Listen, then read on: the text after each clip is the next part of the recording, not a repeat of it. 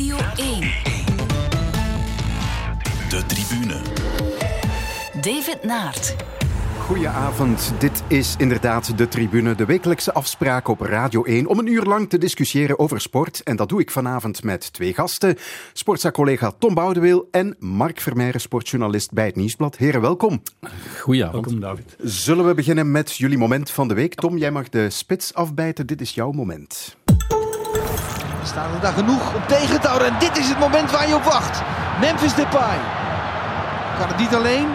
Krijgt steun van Wijnaldum. Wat een geweldige loop van Wijnaldum. En daar is hij. Ha! 4-2 is ook nog eens beter dan de 3-2 van Duitsland. In Amsterdam. Het is een avond waarop het niet op kan. Dit verandert alles toch voor die kwalificatie, waar je toch een beetje misschien met samengeknepen billen naar de stand keek. Kan Ah, het is, het is duidelijk, als je, als je hier niet eh, een resultaat haalt, dan, dan komt de druk op alles, eh, alle andere wedstrijden winnen. Duitsland moet nu naar Noord-Ierland, dus eh, die mogen aan de bak. Tom, we hadden het over eh, Duitsland-Nederland afgelopen vrijdag 2-4 voor Oranje. Waarom deze keuze?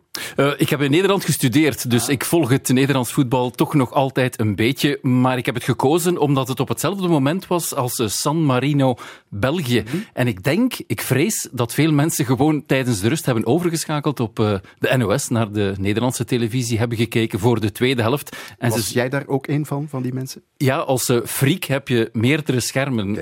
dus het, het Belgisch voetbal, geluid af, radio aan, je kent dat wel. Eh, en dan ja, toch eens overgeschakeld naar eh, Duitsland-Nederland, omdat die tweede helft was eh, inderdaad eh, ja, super eigenlijk. Want, eh, Raakmakend resultaat. Ook Zeker weer wel, zeker. Oranje dat weer helemaal terug lijkt. Of is het te vroeg om dat al te zeggen? Ehm, ik denk dat ze terug zijn, ja. Ze zijn twee keer afwezig gebleven op het eh, grote eh, toernooi, op het grote decor.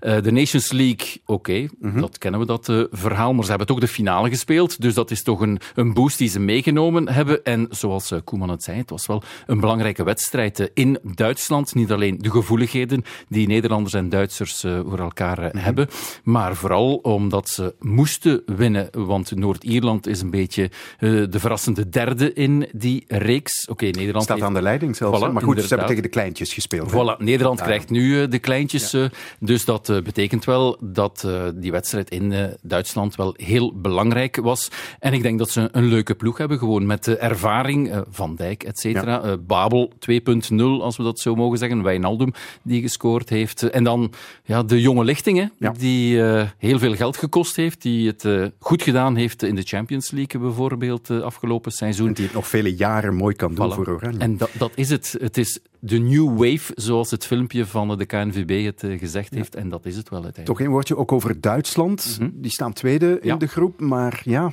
het kwam wel aan, denk ik. Ja, eh, want de Deutsche Grundlichkeit. Ja, dat voel je niet echt meer. De grote generaties die er zijn eh, geweest. Nu is er toch eh, vooral twijfel, ook bij het grote publiek. Eh, de rol van de bondscoach, aanblijven het jaar te veel. Joachim Leu. Voilà, daar wordt heel veel over gesproken. Er is veel gesproken over de generatie die afscheid heeft moeten nemen. De grote mannen à la Hummels. Nu wordt al gesproken van we moeten hem terughalen.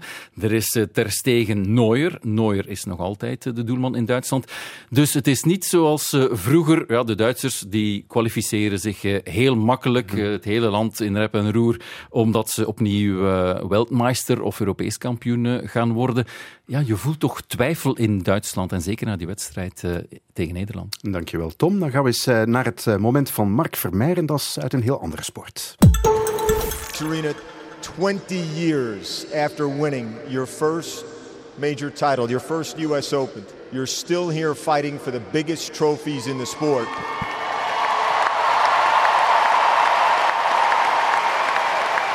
What are you most proud of about that? You know, I just feel really honored to be out here, and I'm just so proud that I'm still, you know, out here and competing at this level because it's not easy, you know, to be in this particular sport for 20 years. You know, my team has been so supportive for all the ups and downs and downs and downs and downs and downs and downs, and hopefully we'll have some ups soon. Ze hoopt dat er nog wat ups eh, zullen komen na al die downs. Serena Williams. Ja, Mark, eh, dit was eh, de Amerikaanse na de verloren finale op de US Open dit weekend. Verloren van Andreescu. Waarom hiervoor gekozen? Wel, je hoorde het eigenlijk al in het fragment, er, op zijn Amerikaans een beetje bombastisch aangekondigd, maar er zit sowieso wel heel veel drama altijd rond elke wedstrijd van, uh, van Serena. Um, dat heeft natuurlijk veel te maken met die loopbaan, met haar moederschap, met wat er vorig jaar gebeurd is in New York, uh, met het besef dat de tijd, time is running out zeggen ze daar, dat de tijd aan het krimpen is, dat het venster aan het sluiten is. Ze zit nog altijd met die, met die historische 24 titels in haar hoofd. Dat is een van de redenen waarom ze teruggekeerd is na die babybeslommeringen. Dus wat er ook gebeurt met haar, het hangt altijd, er zit altijd veel, gigantisch veel emotie rond. En dat, dat maakt het boeiend. En eigenlijk weten wij allemaal dat ja, dat het niet geen, dat gaat geen vijf jaar meer duren. Uh, ze, ze is volgens mij de beste tennister aller tijden. Ze is waarschijnlijk ook de beste atlete van dit millennium. Vrouwelijke atlete dan. Dus zolang ze er is, laten we er maar van genieten. Laten we ze maar ja, koesteren toch. Uh, en hopen dat die 24 er ook effectief van komt. Want Court heeft, heeft dat op een andere manier bereikt. Dat was een, andere tijd. Dat kun je echt niet vergelijken. Elf keer Australian Open toen niemand naar daar ging, of de grote vedette eigenlijk veel minder naar, naar Australië afreisden. Bovendien, het is een beetje een homofoob kring, dat mens. Dus dat is ook een van de redenen waarom dat er veel mensen hopen dat, het eigenlijk, dat Serena er eigenlijk is mag overgaan. En wat mij opviel, uh, we zien haar al jarenlang meedraaien dat vrouwentennis, maar wat die speaker daar zei, de eerste keer deed je het hier in 99. Dat is 20 jaar geleden. Dat is toch onwaarschijnlijk hoe lang zij aan de top staat met een korte onderbreking omdat ze moeder werd? Ja, ja, ja. ja. En eigenlijk, als je, als je een beetje verder denkt, uh, volgend jaar gaat ze haar vierde decennium in. Hè? Dus 1999, haar eerste. En dan 2020, haar vierde. Dus eigenlijk onvoorstelbaar. En zeker ja, bij vrouwen is het toch nog altijd iets. het moederschap is. Federer heeft, heeft twee tweelingen. Uh, Djokovic is ook vader. Die kunnen dat natuurlijk moeilijk, makkelijker combineren met, met, hun, met hun topsport dan Serena. Dus hopelijk lukt het uh, in Australië dan toch. dat zal misschien haar beste kans zijn, omdat ze nu echt specifiek op haar fitheid, op haar fitheid en op haar mobiliteit kan werken. Oké, laat het nieuwe tennisseizoen er dan al maar snel aankomen. De tribune. En met mijn gasten Mark Vermeijren en Tom Boudeweel blijf ik nog even bij het tennis. Nadal! Seven minutes Nadal. Three sets to two. Is the king of the hill, the top 6, 3, of the 5, heat. 7, 4, 6, 6, and the US Open champion. Ja, het was een spannende finale bij de mannen op de US Open gisteren. Want uh, Rafael Nadal had uiteindelijk toch vijf sets en vier en een half uur wedstrijd nodig om die finale naar zich toe te trekken en Daniel Medvedev te verslaan. Heeft er iemand van jullie gekeken tot een uh, gat in de nacht? Uh, aangezien het niemand hoort, kan ik zeggen dat ik na twee sets gestopt ben. Net hetzelfde als Tom. Ik ben ook na twee sets ben ik afgehaakt. Ja, ja ook omdat het 2-0 stond voor ja, Nadal en de overwinning voor het grijpen leek te liggen. Cruising to uh, nummer 19, maar het was nog verroeten naar nu, tot nummer 19. Dus, uh... En dus toch uh, verrast bij het opstaan vanochtend? Oh, ja, ja, ja, mooi. En, en spijt dat je hem niet uitgekeken hebt? ja, als je dat achteraf, als je dat nu zegt, ja, dan, dan, dan blijf je misschien wel op, maar het, het was, de strijd was wat te ongelijk op dat moment, ook tegen de vaak. Het blijft ook nacht natuurlijk. Ja, inderdaad. maar waren jullie verrast dat hij het dan toch nog zo moeilijk kreeg? Want ik zeg het, 2-0, klus leek geklaard. En ook zijn hele toernooi, ja, dat, dat liep zo makkelijk. En hij had uh, Medvedev uh, een, week, een, maand voorheen nog redelijk uh, afgepoeierd. Dus het, het, vermoeden kon, het leek voor de hand dat hij het makkelijk ging halen. Maar, maar ja, dan toch knap, knap teruggevochten van de man. En, en ook knap teruggevochten richting publiek. Eerst was hij een beetje de boosdoener en de boeman. En nu is hij een beetje uitgegroeid tot de, tot de lieveling. Dus ook, ook mooi meegenomen. Dat was het, wat Medvedev betreft. Maar laten we het eens over Rafael Nadal hebben. Die heeft eigenlijk een, een erg succesvol jaar gekend. Ja. Twee Grand Slam toernooien gewonnen, hoewel de aanloop bijzonder moeilijk en zelfs zorgwekkend was, de lente. Ja, je Met ziet zijn bij, blessures. Juist, juist. Maar je ziet sowieso bij die grote drie dat ze eigenlijk nog maar één ding in, in, in hun hoofd hebben. Dat, is, dat zijn, of, of vier dingen dan eigenlijk. Dat zijn die Grand Slams. Hè. de rest is voorbereiding, of, of een beetje veredelde voorbereiding, goed betaalde voorbereiding. Maar, maar het gaat eigenlijk gewoon om die race naar die, dat die 16, 19, 20 is het nu, het aantal titels dat ze nu hebben die drie. Dus ehm, dat, is, dat een beetje de key. Hè. Maar is het uh, toeval dat, neem er ook Andy Murray bij, dat ze allemaal zo ja, blessures, dat ze altijd moeten uh, terugkeren? Hè? Um, leeftijd, uh, ja, slijtage. Tuurlijk, ja. Goed, ja. In, in, maar ze kunnen het wel nog opbrengen dan? Ze kunnen het, ja. Financieel is het natuurlijk zo gigantisch uh, lonend, uh, dat toptennis. Plus, ja, nog eens... Ze, ze maken spelen elkaar, ook nog goed, hè? En ze maken elkaar beter, zeggen ja. ze altijd zelf. Hè. Dus ze, ze, ze jagen elkaar op in, die, in, in de implicatie van die race naar die 20, 19, 16 is van wie is de beste aller tijden. Hè. Dat, mm -hmm. dat sluimert altijd. Er is altijd een subtekst in, in elke Grand Slam. En ja, dat, dat maakt het eigenlijk ja. heel boeiend. Hè? En wie wordt de beste aller tijden? Ja. Of wie is het? Ja. ja. Ik zet mijn geld op Djokovic, vijf jaar jonger. Ja. Uh, normaal, hè. dus die zal... Uh... Niet te veel blessures hebben dan? Nee, nee, en die heeft ook al zijn 16 titels behaald tegen de, in het, in het toptijdperk. Hè. Federer in zijn beginjaren was soms nog tegen wat, wat, uh, wat, wat middenmotors dat hij het kon halen. Maar uh, Djokovic heeft voor, voor, elke Grand Slam gevochten en gestreden tegen, tegen Nadal en of Federer. Dus dat, is, uh, dat, maakt, dat maakt het wel knap. Nu, Nadal zal normaal gezien altijd Roland Garros winnen volgend jaar. Ja. Dus dan zit hij aan 20. Dan ja. staan ze gelijk. Dus en gaat Federer er nog winnen? Want ja, 38 en die verloren finale in Wimbledon, ah, oh. die moet er toch erg diep hebben ingehakt. Ik denk dat dat de meest emotioneel slopende wedstrijd ooit is geweest. Twee matchballen krijgen op eigen service. Um, allicht zijn daar statistieken over uh, hoe vaak dat, dat dan misloopt. Dat zal heel weinig zijn. En net dan liep het mis. En ik denk dat hem dat nog lang zal achtervolgen. Ja, en je kan er nu wel uit, van uitgaan, denk ik, net zoals bij Williams nu is er uh, drie, vier maanden eigenlijk een beetje uh, een, een, dalletje, vooraleer de nieuwe Grand Slam begint, dat hij zich fysiek, net zoals Williams, kan echt specifiek voorbereiden en fris aan de start gaat komen van, van de Australian Open. Want de US Open was sowieso altijd al het toernooi waar de groteren op het einde van het seizoen wat, wat blessures hadden. Hè. Djokovic en Federer, alle twee ook dit keer. Mm -hmm. Dus misschien ligt zijn laatste kans of zijn grootste kans in, in Australië dan om er mm -hmm. toch nog eentje aan toe te voegen. Ja, het zijn ook uh, indrukwekkende statistieken. Hè? Die, die, grote drie domineren het tennis al jaren. De, in de laatste twaalf, uh, wat zeg ik, ze hebben sinds 2003 hebben ze 54 van alle Grand Slam toernooien gewonnen. Dat ja. is, ja... Kolossaal. En de laatste twaalf hebben ze alle drie gewonnen. Ja. Dus uh, ze hebben geen enkele weer weggegeven sinds en 2017, begin 2017. Is dat erg voor die sport? Want Tegendeel. ze spelen zo goed op zo'n ja. hoog niveau dat ik daar nog altijd van blijf genieten. Tegendeel. Je hebt, je hebt vedetten nodig. We zullen er straks misschien op over, als het over atletiek gaat. Uh, iedereen snakt naar vedetten, uh, hoe oud ze ook mogen zijn. Terwijl tennis er, er drie van, van topniveau heeft. Dus nee, koesteren ze, koesteren ze. Ik denk dat het uh, geen probleem is dat, dat die zo domineren. Ja, want wie, wie er nakomt, ja, wie komt er? Ja. Wie kan ja. zich vereenzelvigen met, allee, ik noem je maar, Kyrgios is een ja. naam. Maar, maar, die heeft zelfs de echte topresultaten nee, nog niet gehaald, niet, maar, maar, zelfs een Dominic Thiem, die al twee voilà. keer finale haalt in Parijs, mm -hmm. maar telkens op Nadal stuit daarin. Een Silic. Ja. Silic, ja. Want je hebt natuurlijk tijd nodig om je naam te vestigen. Hè. Dat geldt voor iedereen. Hè. Er, er, zijn weinigen die meteen een vedette zijn, uh, in, in elke, welke sport dan ook. Dus in die zin hoeft dat niet meteen dat kan groeien. Hè. Federer zal ook niet met de eerste, de eerste twee Grand Slams een vedette zijn geweest. Maar dit is, het is gewoon prachtig dat die, dat die elkaar nu opjagen. En dat we ook daarvan eigenlijk, net zoals bij Williams, lang nog van kunnen genieten. Ja, en uh, we hebben het gehad nu over de dominantie van die grote drie. Uh, sinds 2010 zijn er drie andere winnaars van Grand Slam toernooien geweest bij de mannen. Zo weinig? Ja, enig idee wie? Ja, Murray en Vavrinka en Silic. Die drie? Ja. Die drie. Silic nog genoemd door jou. Ja? Niet genoeg uitstraling. ja, maar ja, het is ook zo. Ja. Het, het is een ongelooflijke zware erfenis voor, voor, ja. voor, voor, iedereen die, die erna komt. En, en dan is de vraag van wie neemt het over?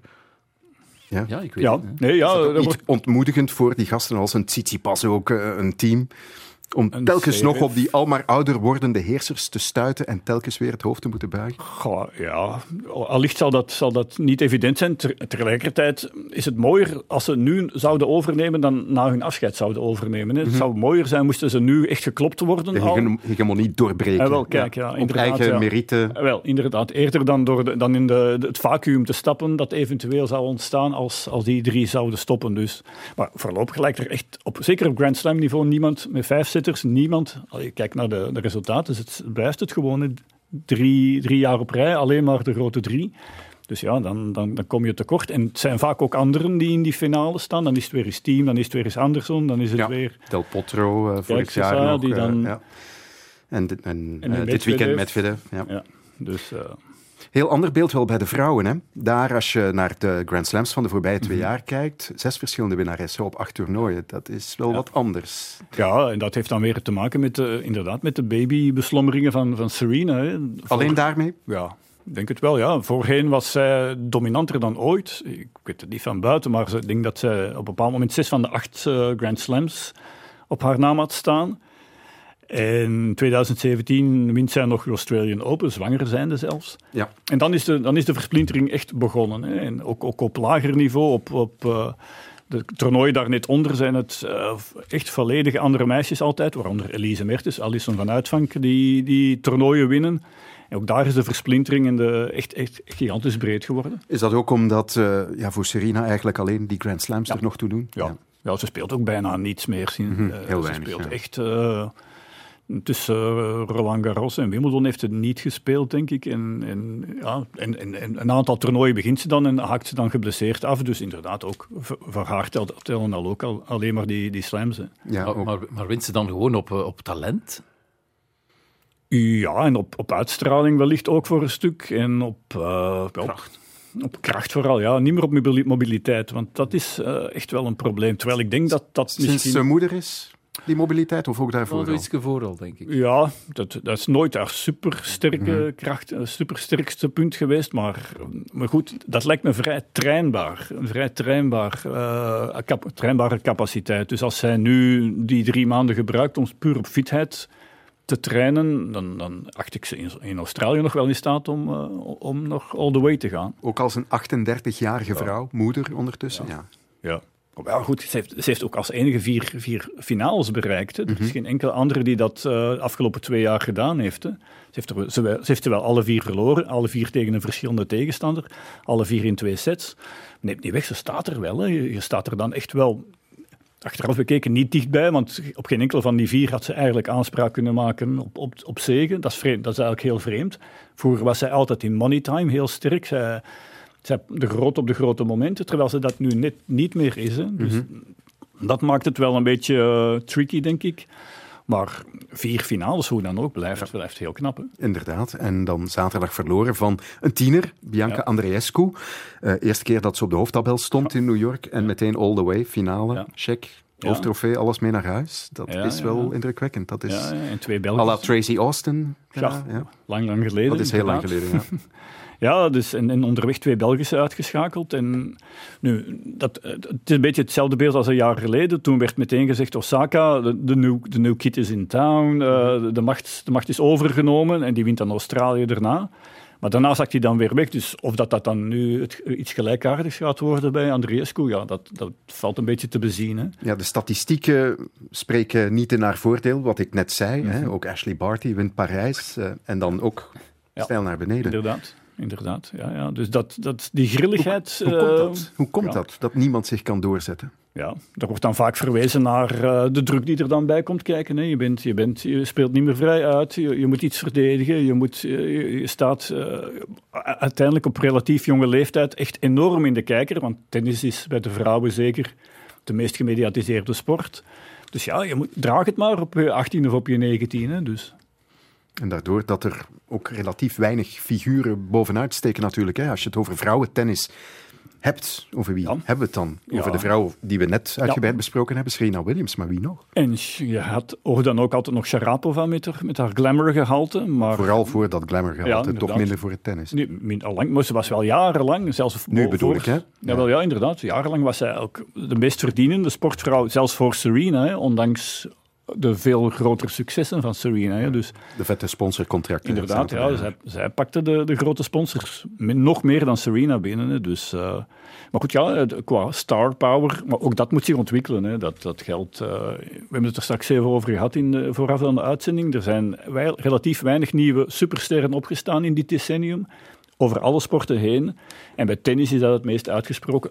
Samen met de atletiek misschien. Maar de sterren van nu zijn de sterren van een decennium geleden. Hè, in de atletiek en in, eh, en in het tennis. Hè. Ja.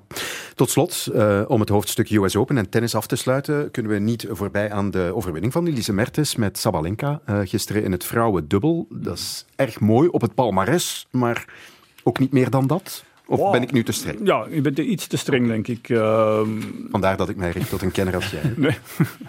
Ehm, nee, goed, dat is, dat is gewoon heel knap. Hè. Je ziet dat het uh, dubbelspel, zeker bij de vrouwen, echt uh, een, een, gigant op, op, korte tijd veel populairder is geworden. Mm -hmm. De vier die nu in de finale stonden, waren allemaal uh, speelsters van naam en faam. Ashley Barty.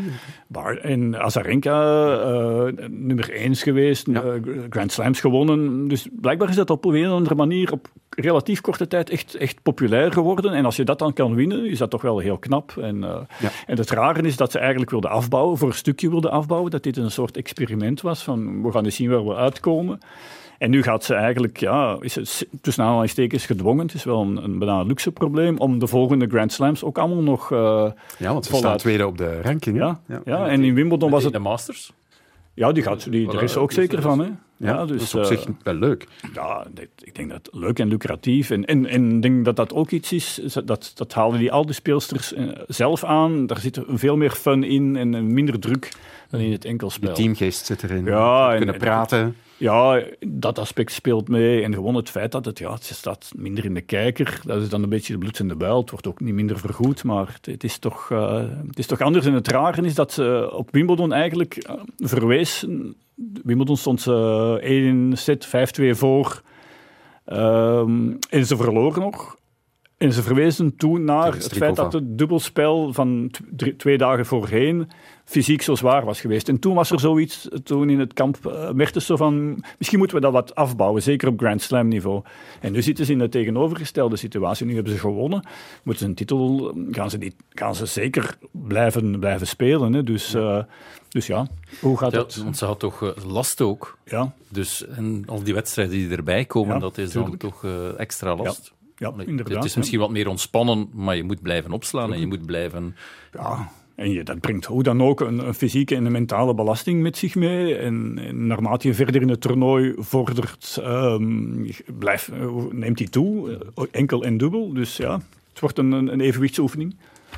En Heel kort nog, het seizoen van Elise Mertens. Zeg, als je naar de Grand Slams kijkt, mag ze terugblikken op een, een mooi seizoen. Ze staat nu ook 24ste op de wereldranglijst. Is dat haar plaats of moet ze toch hoger blikken? Ik denk het wel. Ik denk het, ja. ik denk het ook, ja. Je ziet hoe stabiel ze is in Grand Slams. Uh, ze laat zich eigenlijk sinds 2017 niet meer verrassen in de eerste twee rondes. Veel van haar concurrenten, veel van Grand Slam winnaressen, zoals Kerber of of Stapenka, die, die verliezen nog wel eens in de eerste twee rondes tegen nummertjes 93. Dat doet dus, Mertens doet dat dus niet meer. Dus dat geeft al een zekere stabiliteit en dat geeft dan ook aan, denk ik, dat je, dat je minstens richting top 20 uh, mag mikken. En misschien zelfs iets hoger. Ze heeft al 12 gestaan. Dus ja, ze, ze, verdedigt zich eigenlijk ook heel goed tegen Andreescu, die dan eigenlijk ja. dominant is in de finale.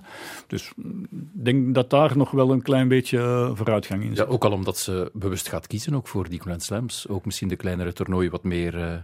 Aan zich uh, laat ja, voorbij gaan. Ze speelt nu sowieso wel een, een, een, Die kleinere toernooien heeft ze dit jaar voor een stuk al opzij geschoven. Dus ze speelt in, in, in hoger gewaardeerde toernooien, waardoor ze meteen ook tegen moeilijkere tegenstanders komt. En ze er wat vaak voor... snel uitging ook, hè? Kijk, ja, inderdaad. Wat dus, uh, en vandaar ook die, die, die lagere ranking. En, en het feit dat ze dan minder... Ze heeft vorig jaar uh, meer gewonnen dan dit jaar, op, op, op buiten Grand Slam niveau.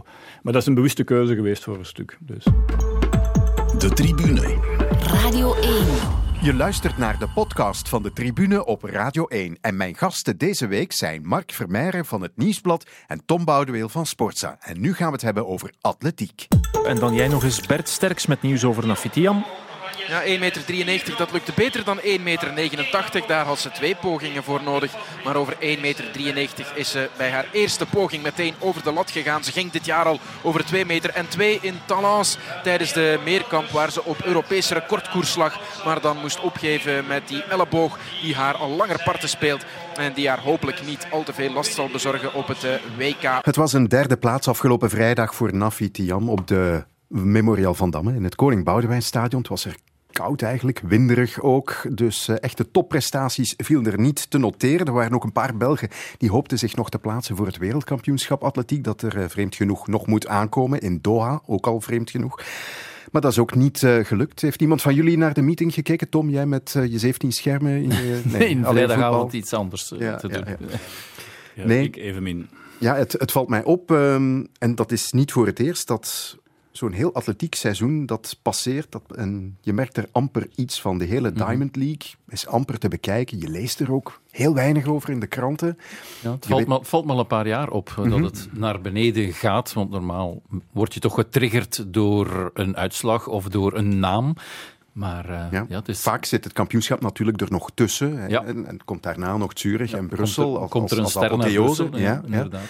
Maar dat is eh, nu niet het geval, inderdaad. Want, eh, en dat kan aan mij liggen ook, zeg ik dan altijd. Maar in een bepaalde krant waren ja, heel wat sterren, mogelijke sterren, in, in blokjes en in foto's, allemaal een collage van gemaakt. Maar ik dacht van, ja, wie is hier nu de grote ster? Want Lyles werd dan, er, eh, Mhm. dan uitgelicht. Maar ik denk dat dat het eh, grote probleem is, waar Mark daar ook al even op attent heeft gemaakt van, waar zijn de sterren? Ja. Ja, inderdaad. Star power. Hè. Voor het niet-kinderspubliek is dat toch de, de trigger hè, vaak. Hè. Wie, om aan te haken, om, in te, om te kijken. Om Heb te je dan lezen. vooral topsporters nodig met een gigantische persoonlijkheid en heel, heel extrovert? Want ja, Usain mee. Bolt was dat allemaal natuurlijk. En redelijk uniek. Speelt soort. ongetwijfeld mee, natuurlijk. Ja. Ehm, ja. En ook tot de verbeelding sprekende, ofwel duels of tijden, of, of wat ontbreekt er eigenlijk? Ik denk, tijden is... mm, Goh, kijk, kijk hoe goed de marathon tegenwoordig is. Eh, Daar, daar, eh, Dat is ook al voor de liefhebber, zeg. Kijk, inderdaad, ja, je zit daar met verwisselbare Kenianen en Ethiopiërs en, en de- die wiens namen onuitspreekbaar zijn. Wilfried Meerts refereert daar vaak wel eens naar, dat dat een van de sleutels is om, om, om voor herkenbaarheid. Het is een beetje lapidair gesteld, maar het zal wel ook voor een stuk zo zijn. Hè. Als, als, als dat geen Kenianen zijn, maar Italianen of Amerikanen die, die onder de 2 en 4 lopen op een, op een marathon, ja, dan zijn dat wereldvedetten. Hè. Maar nu zijn dat, ja, nu kunnen die ongehinderd eh, de, de, de, op de, de wei van Werchter eh, rond Ja. Want ik denk, hij, hij is een absolute topper, Eliud Kipchoge. Wat, wat hij op de piste vroeger heeft gedaan, en vooral nu op de marathon, en, en misschien in het najaar gaat doen, als hij onder die twee uur zou kunnen duiken. Maar dan nog, bij het grote publiek, doet Nee. dat amper een belletje Nee, rinkelen. Nee, nee, nee, nee, raar. Ja, het is, wat is oorzaak, wat is gevolg? Eh, Wordt er minder aandacht aan besteed in de media omdat het mm, fletse, tussen aanhalingstekens, figuren zijn? Of is het andersom? Hè? Zijn het fletse figuren en wordt dat... Ja, dat is een beetje moeilijk, eh, een kip-in-het-ei discussie. Hè? Ik, eh, er is een generatie atletiekjournalisten die gestopt zijn, denk ik, die in sport, in de kranten althans, en misschien ook op, eh, bij jullie, eh, wat meer promoten.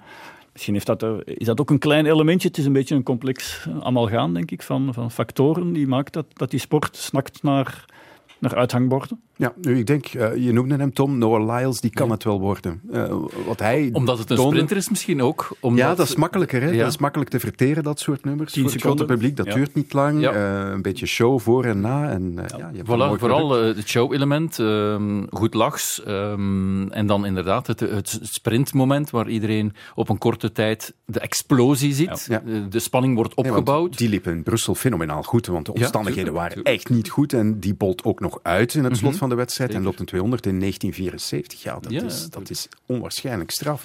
Ja. En, en het is een, denk ik de vijfde keer al dit seizoen dat hij onder de 20 seconden loopt op die 200 meter, maar wie weet het. Ja, dat is waar. En, en- en het was ook maar een van de schaarse hoogtepunten. Eh, men wijt het aan het weer en dat, dat zal eh, ongetwijfeld... Zeker voor een deel, Zeker, eh, Ja, ja, zeker zeer voor een deel. Maar eh, inderdaad, zo'n sprintnummer, het is, het is kort. En ik denk dat ja, de, de generatie, de jongere generatie, ook meer naar die, dat, dat soort dingen snakt. Ja, dan zie je het ook op de sociale media. Het zijn korte, vlugge dingetjes, wat explosief. Ehm, en ja, ik weet niet wat de factor Nafitiam, heeft die het nog veel publiek laten komen? Vraag ik Dat af. denk ik op zich wel, Ja. omdat je niet zoveel kansen krijgt om haar in eigen land op hoog niveau aan het werk te zien. En eh, oké, het is hoogspringen in een eendagsmeeting, maar vergis je niet, Nafitiam is absolute wereldtop op dit moment in het hoogspringen, omdat er eigenlijk maar ja. één regelmatige topspringster is, dat is Lasitskine, de Mhm. Russin. Maar daaronder eh, zijn er maar een paar die over de twee meter nog kunnen springen op dit moment. En, en zij hoort daarbij. Dus laat Nafitiam aan eender welk kampioenschap meedoen in het hoogspringen. Op dit moment, in, de, Ja. in deze huidige generatie, staat zij, als zij haar niveau haalt, altijd op het podium. Goud, Mhm. Dat is iets te hoog gegrepen zolang die Russin daar zit. Maar daaronder is alles, alles mogelijk. Ja, zeker Ja, en wel. zij, zij is de trekpleister natuurlijk eh, voor, Ja. voor, voor België. Maar het is een beetje Wie- bizar dat je meer kampster nodig hebt om Ja, want als wie, wie, trekpleister is, te wie is fungeren er dan nog? Ik denk een Ja. figuur als een Sakor spreekt iedereen aan. Ook omdat hij, hij heeft nog prestaties jongen nodig. is, maar hij heeft nog een paar prestaties nodig. Maar daarnaast, ja, iedereen kijkt nog altijd naar de Borlees. Mhm. Maar Moeizaam seizoen, hè? Voilà, ja. Acht jij ze nog in staat om finales te halen op de grote individuele finales? Uh, wat ik in al mijn jaren als atletiek mhm. verslaggever heb geleerd, is dat je ze nooit mag afschrijven. Mhm. Zelfs als de voortekenen niet gunstig zijn. Zelfs als de tijden in de aanloop naar een kampioenschap niet goed zijn. Nu, het is dit seizoen wel heel erg extreem. Vorig seizoen hebben ze het prima gedaan op het EK, echt waar. Ook in de, in de aflossing. Maar ja, een EK is geen WK. EK is geen Olympische Spelen. Dat is toch nog een heel ander niveau. Um, als je kijkt naar, naar de tijden van dit seizoen, ja, die, die, die spreken boekdelen. Hè. De snelste seizoenstijd van Kevin 45-61. Dat is meer dan een seconde boven zijn persoonlijk record.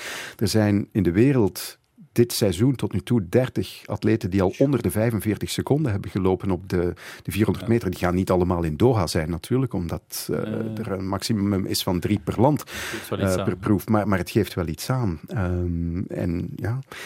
Maar de vraag is, moet je iemand met de status van Kevin Borlée opvissen voor Doha? Ook al zit hij nog een heel eind... Uh, toch drie tienden van een seconde boven de WK-limiet. individueel vraagteken. Maar ja, je zit altijd met uh, de aflossingen natuurlijk. Dus misschien, men kan hij het aan, nog al die dingen? Dat is een vraag, want hij heeft, nog niet veel, heeft natuurlijk nog niet veel wedstrijden gelopen door die voetblessure. En dan ook nog eens, uh, want als je dan moet gaan goochelen van, ja, we gaan de ene sparen voor de volgende ronde, of... Ja, dat zullen ze nu denk ik niet kunnen doen, omdat ah, Jonathan ook al in de lappenmand ligt, die is er niet bij. Maar uh, ze hebben nog kampioenschappen gelopen waar er mhm. maar één van de twee aanwezig was. in Berlijn was Jonathan ook geblesseerd mm -hmm. en haalden ze toch ook de finale. Dat was zelfs nog met Cedric van Brantegem erbij. En werden ze vierde als ik me niet vergis, daar in de finale. Dus het kan allemaal wel. Nu, ja, het is een keuze. De goesting, de ambitie, die is er zeker nog wel bij de tweeling. Ze zijn 31, maar ja, het is wel elf jaar al, hè. Opeenvolgend, op een moordend nummer als die 400 meter, want dat is echt afschuwelijk. En ja, om dat ook mentaal allemaal te kunnen maar kan het, kan het ook voor hen een, een zegen tussen aanhalingstekens zijn dat ze individueel het niet zouden halen, dat ze voluit kunnen focussen op, de, op die, ja, het gaat aflastings... Het gaat al alleen over Kevin en, en Dylan, want Dylan zit eigenlijk nog, nog te ver ook van, van de WK-limiet. Die heeft individueel vooral indoor mm dingen laten zien, maar indoor en 400 meter is iets helemaal anders dan outdoor uh, eh, 400 meter. Dat vind ik moeilijk te vergelijken. Maar ja, ik, ik zou hen zelf laten beslissen hier. En ik vind iemand uh, met de status van Kevin Borlée, die heel goed weet waarmee hij bezig is, ook in zijn entourage trouwens, uh, sinds 2008, kampioenschap na kampioenschap, -hmm. als hij vindt, ja, -hmm. laat mij toch maar meedoen, dan denk ik wel dat je dat kunt doen. Ook al ben ik de eerste om te pleiten tegen deliberaties. Maar hier op die 400 meter hou ik het echt wel open. Ook voor Jonathan Sakor, die de limiet mist, mist op 1 honderdste van een seconde. Hij is 20 jaar, hij is wereldkampioen bij de juniors.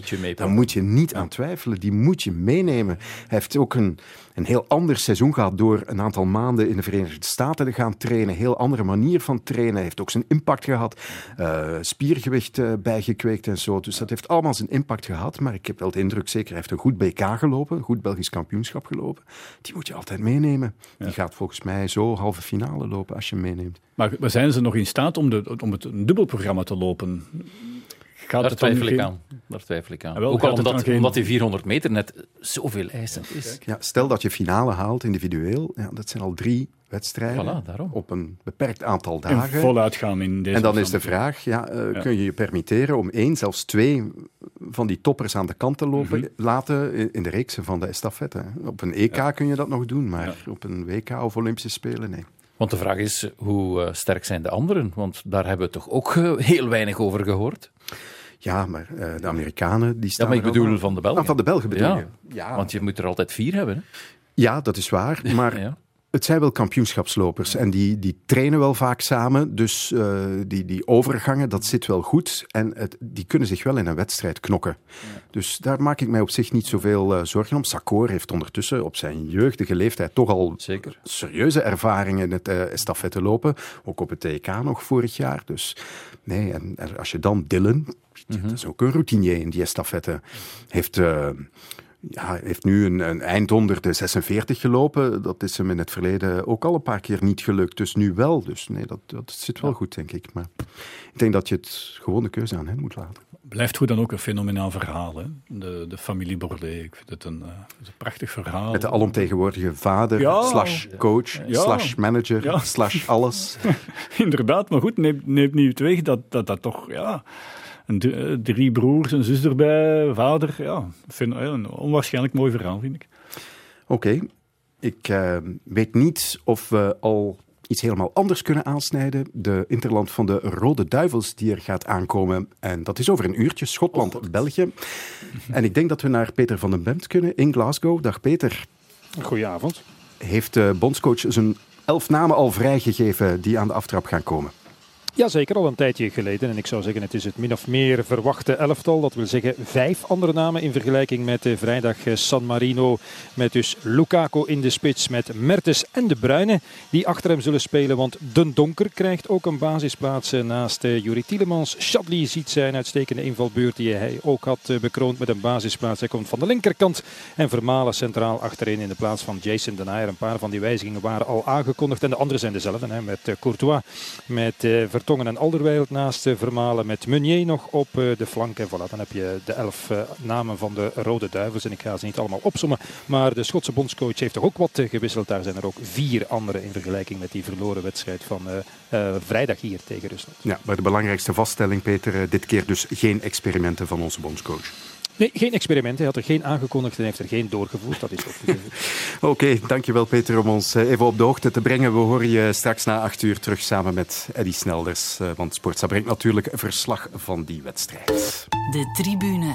Wij blijven nog even hangen met uh, mijn gasten Tom Boudewil en Mark Vermeijeren bij de Rode Duivels. Want uh, ja, afgelopen vrijdag, Tom, je had het er al even over. Het was niet goed uh, in San Marino. De eerste tegen de laatste op de wereldranglijst. Ook vandaag in de kranten wordt dat eigenlijk nog kapot geanalyseerd, die ja. wedstrijd. Maar misschien bekijk ik het te simpel, maar is het niet gewoon een gegeven van dat heel wat van die spelers gewoon geen zin hebben in dat soort wedstrijden bij de Duivels? Ik zou daarin meegaan, ja, inderdaad. Een eh, trip naar eh, San Marino ja, spreekt niet echt eh, tot de verbeelding. En ze hebben wel al, sommige spelers, al redelijk wat wedstrijden op hun naam. Ik bedoel dan in, in het eigen land, sommigen nog niet. Dus het is een beetje dubbelop. Hè. En ik kan mij voorstellen dat tegen nummer 211 dat ze wel andere bezonjes hebben en dat je als je gewoon op het talent speelt, dat dat volstaat. 0-4. En als ik gisteren sommige uitslagen heb eh, gezien, met Spanje toch ook maar 4-0 tegen Fareur, Zwitserland 4-0 tegen Gibraltar, uh, Turkije 1-0 tegen uh, Andorra, Griekenland, als dat nog een topland is, 1-1 tegen Liechtenstein. Dat is erg. Dat is pas echt erg. ja, die, die, hebben ooit twee matchen verloren tegen Fareur. dat is waar. Dat Europees is waar. kampioen. Uit dus, en thuis. ja, dus ja, misschien is het allemaal ja, te vroeg, één, op het seizoen. Twee, de toplanden zullen er sowieso wel bij zijn, zeker bij de eerste twee van uh, de groep. Dus uh, ja, laten we maar inpakken en wegwezen. Ik denk dat dat het toch uh, vooral het devies is geweest voor ja. de Rode Duivels. Er wordt nu gezegd dat er een aantal spelers hun kans niet hebben gegrepen. En dan gaat het over Origi op die positie van Azar, Januzaj, Batshuayi ook. wat vind je daarvan? Um, ja, dat is effectief zo. Maar of ze daar enorm van wakker liggen, daar twijfel ik toch aan. Omdat ja, de, de, de hegemonie staat er en die zal nog een aantal wedstrijden aangehouden worden in deze kwalificatiezone. Plus ook op het eh, komende EK denk ik dat iedereen, wij hier aan tafel en ook aan de toog, de waarschijnlijk elf basisspelers gewoon kunnen opschrijven. Als iedereen beschikbaar is natuurlijk. Ja, als ze fit dus, zijn. Uh, ja. Witzel erbij, compagnie erbij. Um, dus dat lijkt me geen probleem. Ik denk dat de hiërarchie dat die gekend is, ook in de groep. En uh, Origi speelt ook niet uh, in zijn eigen club. Januzaj nu wel. Maar Januzaj is de voorbije jaren ook nauwelijks in beeld geweest om een, om een basisspeler te worden. Dus ik denk dat die gasten wel weten dat ze op het tweede plan terecht zijn gekomen. Maar dat ze er ook altijd zullen bij zijn? Voilà, om, om, inderdaad, omdat inderdaad. Uh, de bondscoach na de match zei van ja, uh, uh, ik heb deze wedstrijd wel gebruikt om al eens te kijken naar mijn EK-selectie van 23 namen. En ja, en Ja, zo maar- uitschijnen dat er misschien wel gevolgen zouden kunnen komen. Ja, maar als jij er 10 noteert en Mark noteert er 10 en ik noteer er dan 3, dan hebben we er ook 23. Want hij zei ook van, ja, maar ja, ik heb wel een lijst van 52 of zoiets. Het zijn er wel heel veel. Ja, maar dan staan wij daar ook op, denk ik. Uh, maar 23 namen, ik denk dat de mensen die er nu bij zijn, Neem daar de twee Hazards bij, uh, Compagnie, Witzel. Uh, er zal er nog wel één of twee zullen er nog wel afvallen. Maar dit is gewoon de groep met wie Martinez en met wie de supporters van België het zullen moeten doen. Want ja, zo dik lopen ze niet, eh, de talenten. Een verscharen zal er misschien, maar ik vind het nog heel vroeg. nog jong, hè? Voilà, erbij komen nu voor eens te proeven. Maar het EK lijkt me toch nog te vroeg voor hem. Dus ik denk dat die selectie voor Martinez voor misschien 20, 21 mensen vast ligt. Maar ik zal de vraag misschien een beetje anders stellen. Uh, zijn er spelers die wij niet kunnen missen? Ja, de grootste. Hazard, voilà, dat is... Witzel? Witzel, denk ik wel, ja. Maar ik denk dat in, Ooit omstreden van, van begin tot zeker, einde. Zeker, zeker. Zijn waarde is pas uh, heel laat uh, ontdekt mm -hmm. door uh, de grote massa. Maar ik denk... pas op het WK. Hè? Voilà, ja. Dus, maar ik denk, nu speelt Den Donker. Ik denk dat Den Donker tegen, um, God betert, Schotland, kan dat toch even goed, denk ik dan. Mm -hmm. Er is altijd de discussie van Stielemans, misschien is die net iets aanvallender. Maar tegen San Marino, tegen, tegen nu tegen Schotland tegen de teams waarmee we nu geconfronteerd worden, moeten we toch uh, zonder Witzel kunnen spelen. Mhm. Als de donker daar staat, speelt toch ook elke week zijn wedstrijd ondertussen in de Premier League. Heeft, heeft de kwaliteiten in die rol van verdedigende middenvelder, van afbreken en een goede pas kunnen geven. Dus ik zeg niet de volgende stap, halve finale tegen Frankrijk op een WK bijvoorbeeld. Dan is Witzel misschien wel belangrijker. Maar ik denk in de fase waarin we nu zitten, moeten we toch kunnen doen met de mensen die beschikbaar zijn. Azar is misschien iets anders om dan uh, die, die vestiging te breken. Ja. Maar het moet toch lukken met het materiaal dat nu voorhanden is. Ja, we zullen het zien vanavond ook. Hè, want de Schotten in Brussel, dat was ook sloopwerk. Hè. Dat was inderdaad... Dat uh, nam zijn tijd wel. Hè. Dat, dat is zeker zo. Maar ik hoorde Martinez ook zeggen, opletten, want Schotland is een gewond dier. Ja. Ik denk, als ik iets van de natuur ken, als een dier gewond is, dan kan het minder snel lopen en is het makkelijker op te eten. Um, maar ja, dat lijkt me toch, maar we gaan van de Schotten toch geen wereldploeg maken. Ze vechten voor hun laatste kans. Ja. En dan, wat, wat zei je nog? Ja, het eerste kwartier was het beste wat ik gezien heb van de Schotten in jaren. Ja, dat is, dat is een kwartier. Ja. En, en so ze, ze, ze, komen, ja, ja so dat, dat, is het verhaal van Anderlecht ook. Van ja, maar het was wel 20 minuten goed. Ja. Een wedstrijd duurt 90 minuten, dus er zijn 70 minuten of 75 minuten dat het niet goed is. Ze krijgen dan nog het voordeel van voor te komen tegen Rusland. En nog lukt het niet thuis. Ja. Dan denk ik van, ja, sorry. Ernstig blijven. Voilà. Ja, er was uh, in de pers vooral veel ongenoegen over de bondscoach, die uh, voor de match tegen San Marino had gezegd: mm -hmm. Ik ga niet experimenteren. En wat deed hij? Ja, hij experimenteerde op drie of zelfs vier plaatsen. Uh, hebben jullie begrip voor dat ongenoegen van onze collega's? Wel, het is in ieder geval een gevecht dat je niet moet aangaan als coach. Als coach. Ja, omdat je dat toch... Uh, ja, niet alleen dat je dat niet kan winnen, omdat ja. dat zinloos is, omdat er al heel veel bondscoaches eigenlijk, uh, Wassage, Lekes... Uh, wie nog? Meus. Meus zelfs, inderdaad, ja, langer geleden. Uh, eigenlijk ja, zichzelf een beetje zijn, de pedalen zijn kwijtgespeeld in, in, in, in onnozele discussies en vetes. En, en blijf daarvan weg, speel open kaart. Uh, je moet ze niet te vriend houden. Gisteren, ja, ik heb begrepen dat er ongenoegen is, maar ja. ik kan jullie de ploeg toch niet geven. Oh. Maar, maar, daarover ging het niet. Nee, nee, nee, nee. nee. Tegen San Marino. We, we gaan op onze sterkste, ja. met onze sterkste ploeg spelen en Flauw. dat doet hij dan niet. Ja, flauw. Flauw. Ja. Want dat kan echt, uh, enfin, ik hoop voor hem van niet natuurlijk, maar in het verleden heeft dat langdurige ja. gevolgen gehad. Hè. Ja, het WK 98, de naam is genoemd, Lekes voor België-Nederland. Mm -hmm. We gingen aanvallend spelen, ja, nog nooit zo'n catenaccio gezien als in die wedstrijd. Nee, nee, nee. En dat heeft hem dat hele, weliswaar korte toernooi achtervolgd, maar na de groepsfase mochten we naar huis. Ja, over tactiek, ja, dan, dan is er misschien een spel dat gespeeld wordt, omdat de tegenstander ook wel de spionnen heeft. Over tactiek kan ik misschien kan ik nog zeggen, oké. Okay. Maar daarover ging het toch niet. Nee, maar bij, bij Lekes bedoel ik dan. Ja. Maar bij Martinez gaat het niet over tactiek. Hij zegt van, we gaan met de beste ploeg spelen en we gaan voor Courtois, en dat vind ik top, voor 30 op 30.